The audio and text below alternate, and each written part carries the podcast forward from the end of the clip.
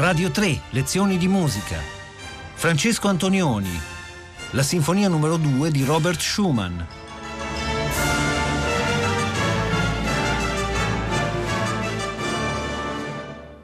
Buongiorno da Francesco Antonioni. Continuiamo la nostra analisi delle sinfonie di Schumann con la seconda e la quarta sinfonia in queste due lezioni di musica di oggi e di domani.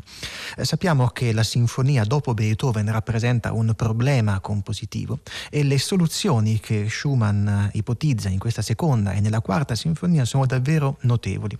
Il problema che Schumann vuole risolvere è come tenere insieme l'intero discorso della sinfonia, non suddividerla in quattro, cinque movimenti, quelli che sono, ma farne di essa un discorso coerente ed unitario. Nella seconda sinfonia eh, Schumann utilizza uno stratagemma differente rispetto alla quarta, cioè quello di intrecciare i temi gli uni con gli altri, così come si possa fare una collana ad anelli. Eh, un, un elemento è intrecciato all'altro, l'altro è intrecciato ad un terzo, il terzo ad un quarto e via così. E in questa maniera si tiene insieme una forma mastodontica quale quella della seconda sinfonia. Fu scritta fra il 1845 e il 1840 1947, a differenza della prima. La seconda ebbe una gestazione più lunga e Schumann scrive queste parole. Ho scritto la sinfonia in Do maggiore mentre ero ancora mezzo malato. Eh, cosa vuol dire? Bisogna tenere presente questa affermazione per comprendere appieno il significato della natura contrappuntistica di questa sinfonia, oltre che la tecnica dell'intrecciare i temi l'uno con l'altro. Eh, qualche notizia biografica è forse necessaria, perché dopo la composizione delle scene dal Faust di Goethe, eh, Schumann ha un esternamento nervoso devastante, insonnia, crisi di pianto, allucinazioni di remogi, crisi di panico. Eh, nel 1844 Robert e Clara Schumann decidono di trasferirsi a Dresda e lì pian piano, dopo i primi giorni che furono terribili, comincia il recupero. La sinfonia inizia con una evocazione al risveglio degli squilli luminosi di trombe, corni e trombone contralto su uno sfondo un po' più cupo affidato agli archi.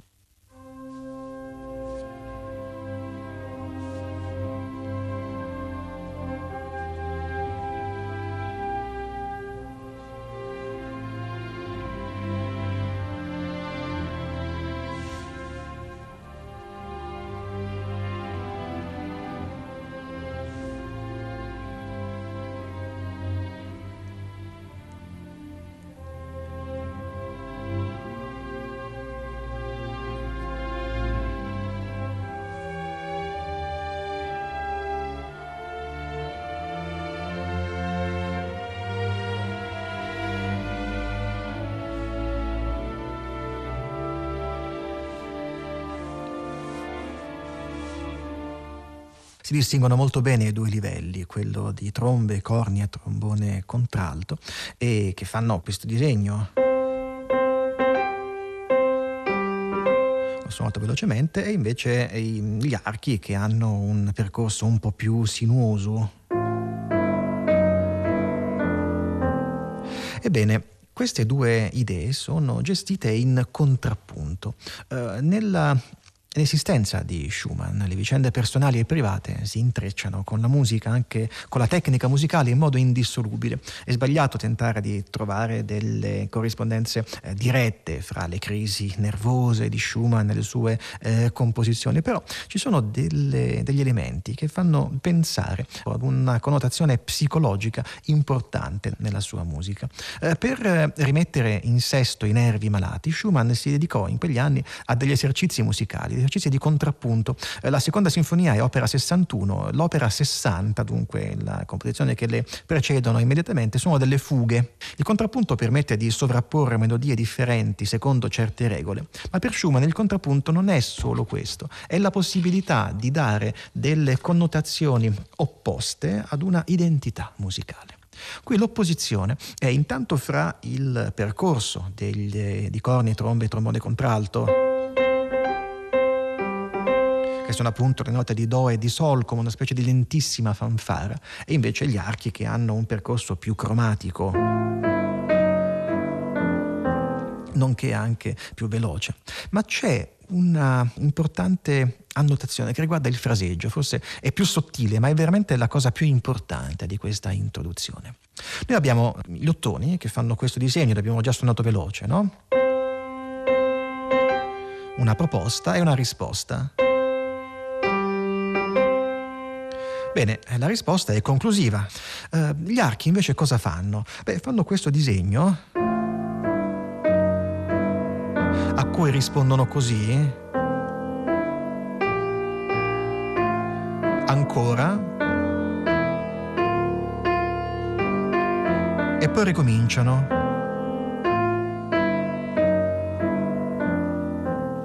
E via proseguendo. Bene, quando gli archi ricominciano la frase, gli ottoni stanno finendo la loro. Tutto il passaggio suona così.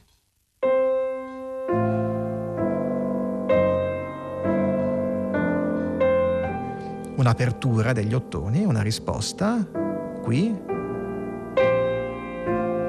che si prolunga.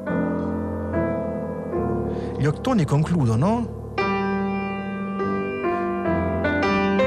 e sulla conclusione degli ottoni gli archi ricominciano.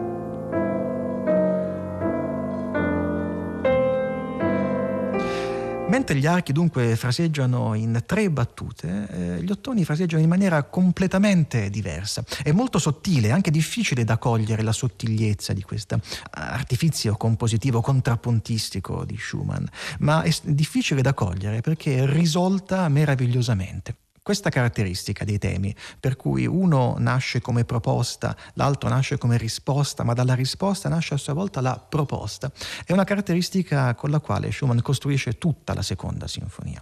Prendiamo ad esempio il tema dell'allegro.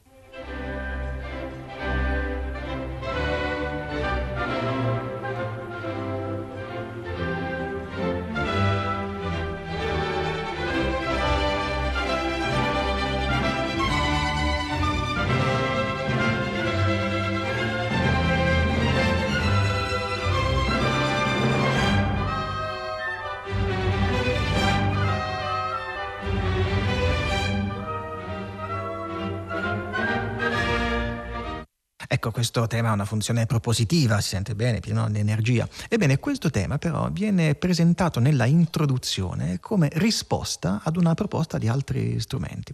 Addirittura nell'introduzione c'è un momento in cui l'orchestra fa così, con un eco, e la risposta a questo disegno è quest'altro. Bene, questo disegno che è la risposta, diventa il tema dell'allegro. È tutto intrecciato come una catena. Ascoltiamo dunque l'introduzione e poi l'esposizione della seconda sinfonia di Schumann.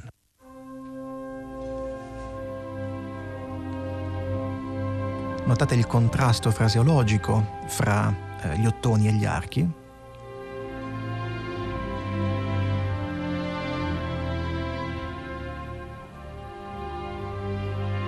Adesso gli archi ricominciano la frase, mentre gli ottoni concludono.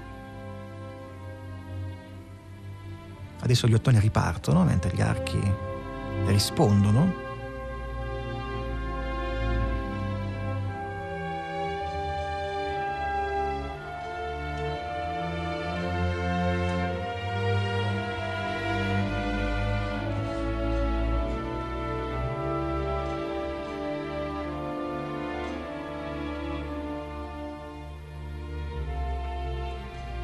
Un attimo rimangono soli gli archi con fagotti e flauti e gli ottoni rientrano in un altro punto della frase. Eccoli.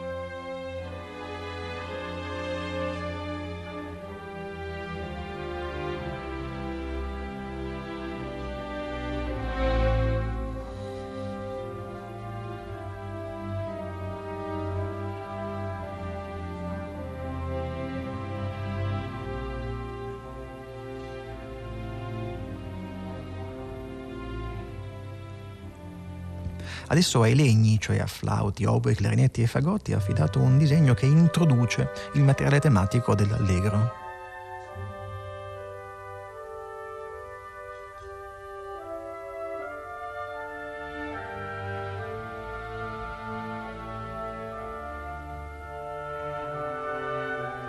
Rientrano gli ottoni in maniera asimmetrica sempre.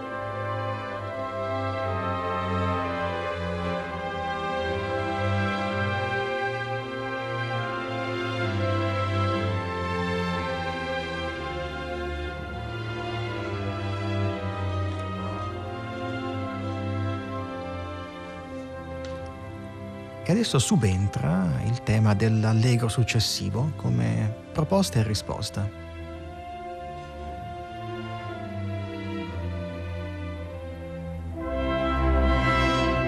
Proposta? Risposta. Di nuovo proposta, eco e risposta. Adesso questa risposta pian piano diventerà la proposta del nuovo, del nuovo tema, dell'allegro successivo.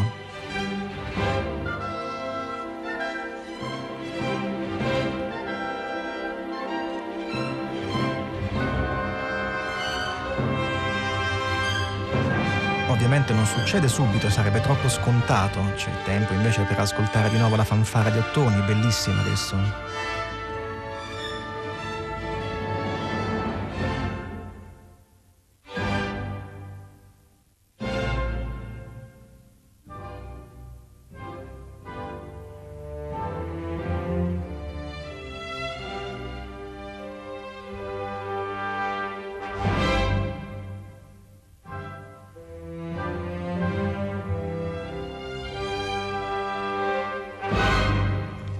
Ancora armonie introduttive che preparano lo slancio che dà luogo invece all'allegro ma non troppo successivo. Una progressiva accelerazione. Si scaldano i motori, diciamo così.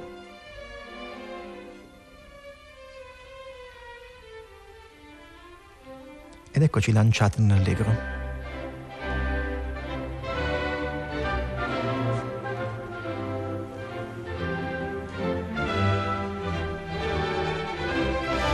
prima era una risposta diventa una proposta tematica.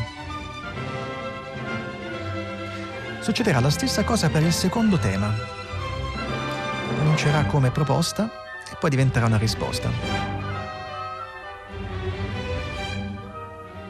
Sentite adesso la proposta? Eccola.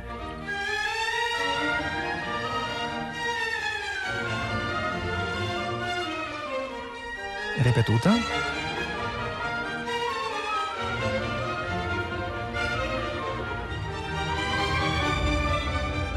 E diventa il secondo tema. Eccolo qui.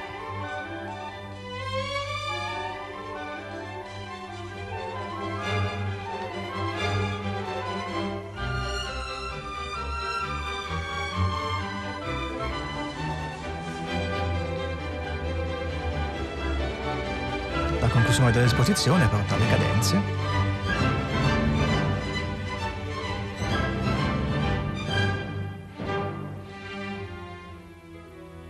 poi viene ripetuta l'esposizione in ritornello secondo le consuetudini della forma classica.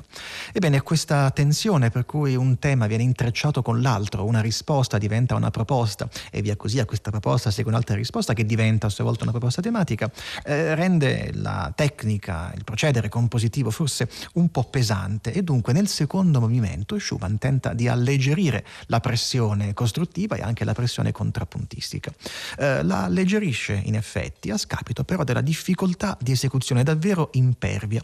Somiglia a questo scherzo di Schumann, posto in seconda posizione, contrariamente a quanto accade nella prima sinfonia dello stesso Schumann e nella tradizione classica dove lo scherzo è il terzo di quattro movimenti, bene, somiglia ad uno scherzo di Mendelssohn. Prendiamo ad esempio la sinfonia numero 3 di Mendelssohn che eh, vide la luce nel 1842, tre anni prima, il 45, data dell'inizio della composizione della seconda sinfonia di Schumann. Sentiamo come fa Mendelssohn. Jackson.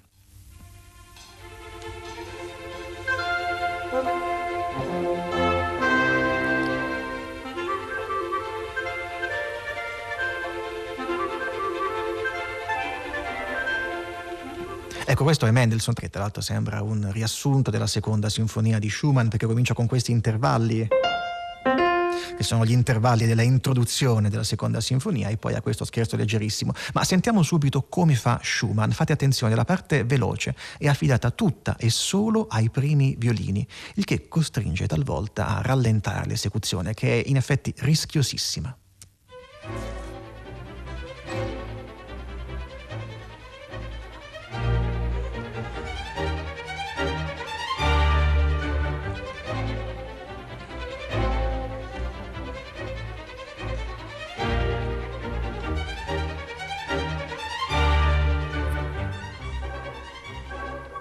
Soltanto qui intervengono per un attimo i legni a far respirare i primi violini e qui il dialogo è fra secondi e legni. Ma ricominciano i primi a tirare la volata.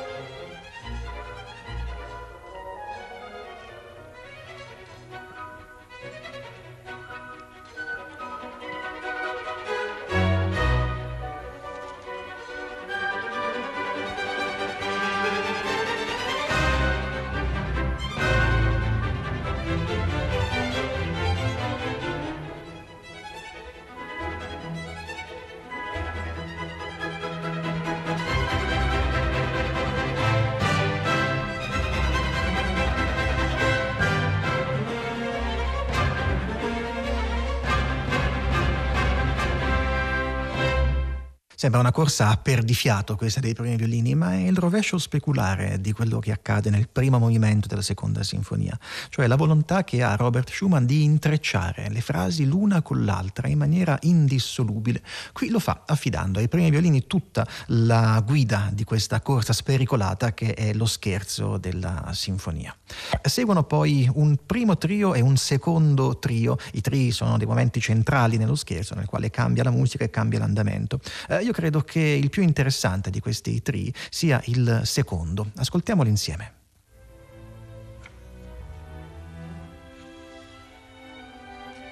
Un tema placido, quasi un corale polifonico alla Bach.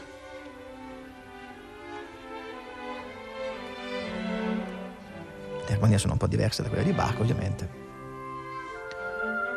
Adesso oboi e clarinetti sono contrappuntati dalle viole. Un canone con violoncello e fagotto. In omaggio a Bach il tema per inversione.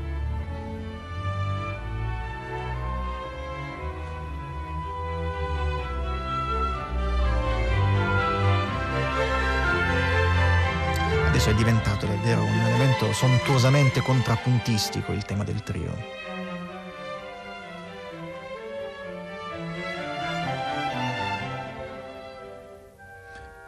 Una memoria del primo movimento a cui fa da contrappunto un inciso dei primi violini che ci riporta verso il tema dello scherzo.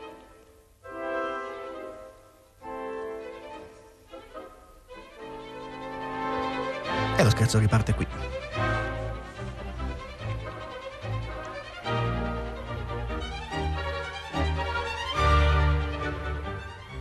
Ecco, l'omaggio a Bach non è soltanto nella intenzione di questo trio di essere una specie di corale armonizzato con armonie dell'Ottocento, ma c'è un, un omaggio esplicito della citazione del nome Bach. Come sappiamo, il nome Bach è costituito dalle lettere B, A, C, H, che secondo la traslitterazione tedesca in note sono queste.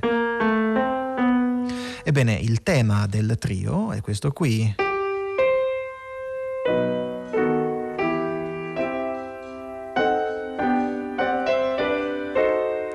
Adesso compare il nome Bach, armonizzato così.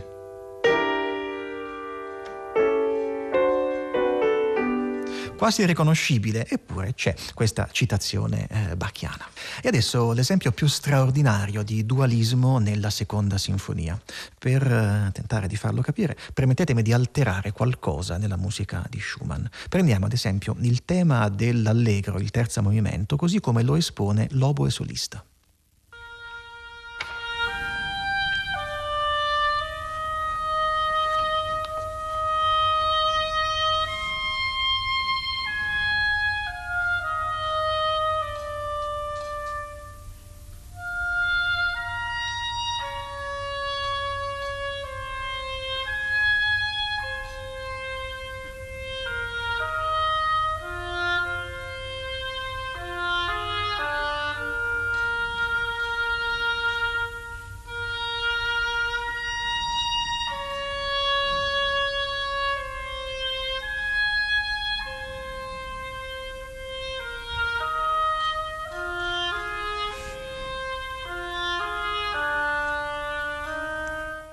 Bellissimo questo tema del lobo, è un fraseggio lungo, espressivo, nobile. Ascoltiamolo adesso con la pienezza del suono orchestrale e con il contrappunto che viene fatto sia dal disegno dei bassi, sia dalla contromelodia del fagotto che viene accostata al tema dell'oboe.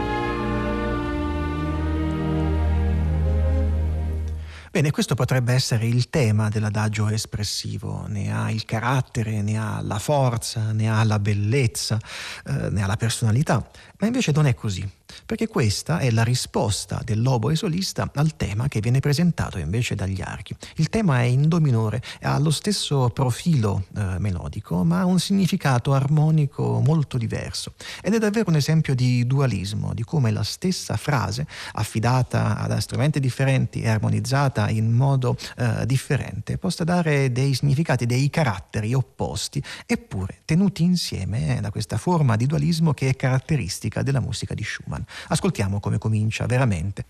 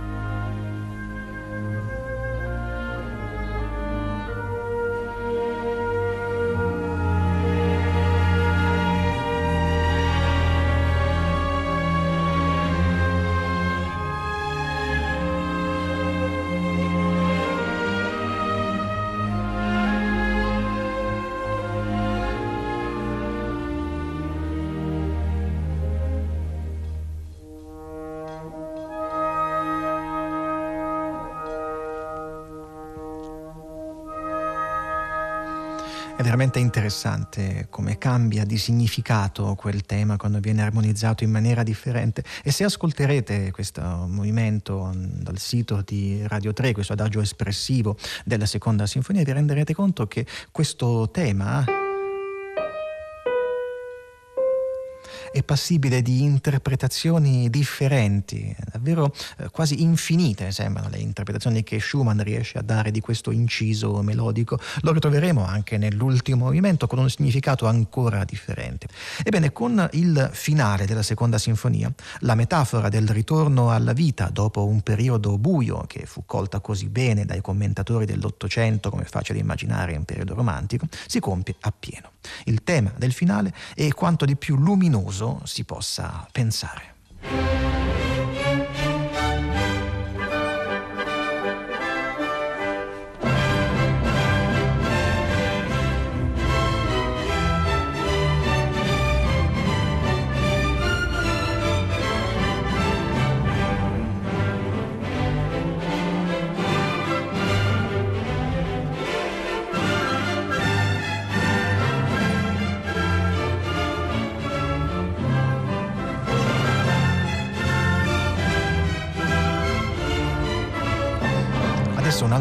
Passaggio micidiale per i primi violini.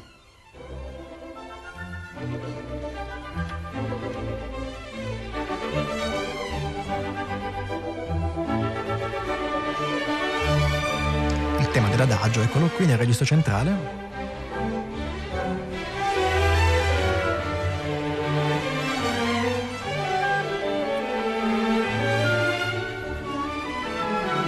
diventa un episodio del finale dell'adagio centrale.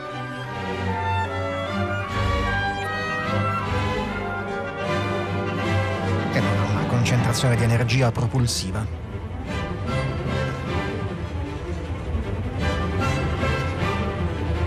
Per caricare di positività l'affermazione del tema.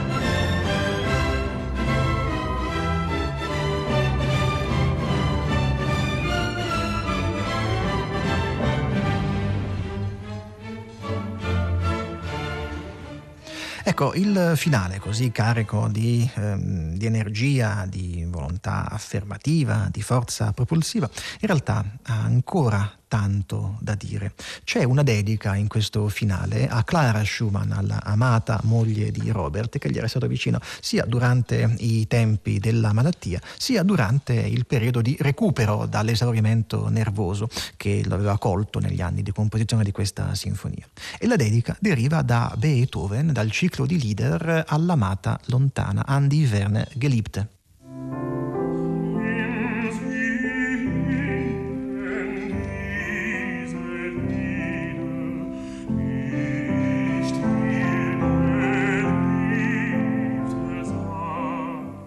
Questa frase dell'ultimo dei leader all'amata lontana è un riferimento eh, classico, costante, per l'episodio centrale del finale della seconda sinfonia di Schumann.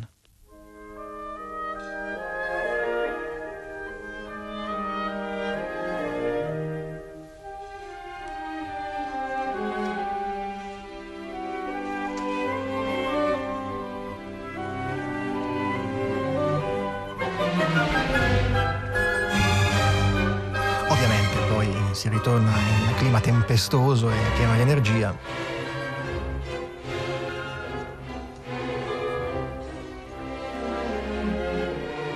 Ma rimane tempo per la dedica amorosa di Robert Schumann a Clara.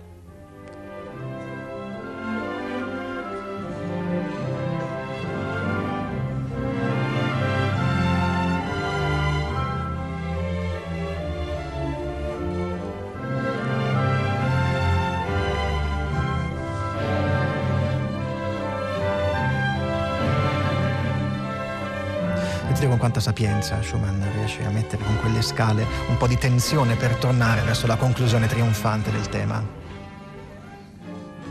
Ecco, questo, questo, episodio fa parte dello sviluppo del secondo movimento. Credo che possiamo direttamente dirigerci verso la conclusione di questo movimento per mostrare con quanta forza Schumann riesce a tirarsi, potremmo dire così, fuori dalle pastoie di una depressione che, ahimè, però non lo lascerà mai tranquillo per tutto il resto della vita.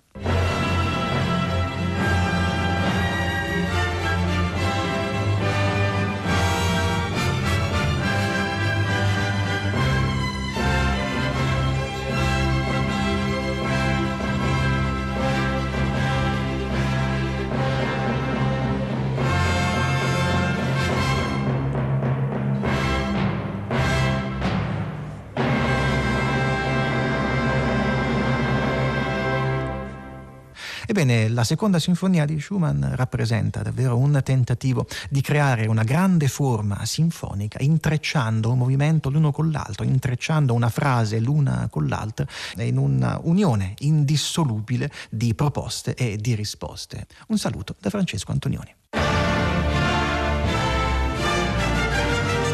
Radio 3, lezioni di musica, a cura di Paola Damiani. Questa puntata è stata trasmessa il 19 marzo 2016. Potete ascoltare tutte le lezioni di musica dal sito di Radio 3 e scaricarle con l'app RaiPlay Radio.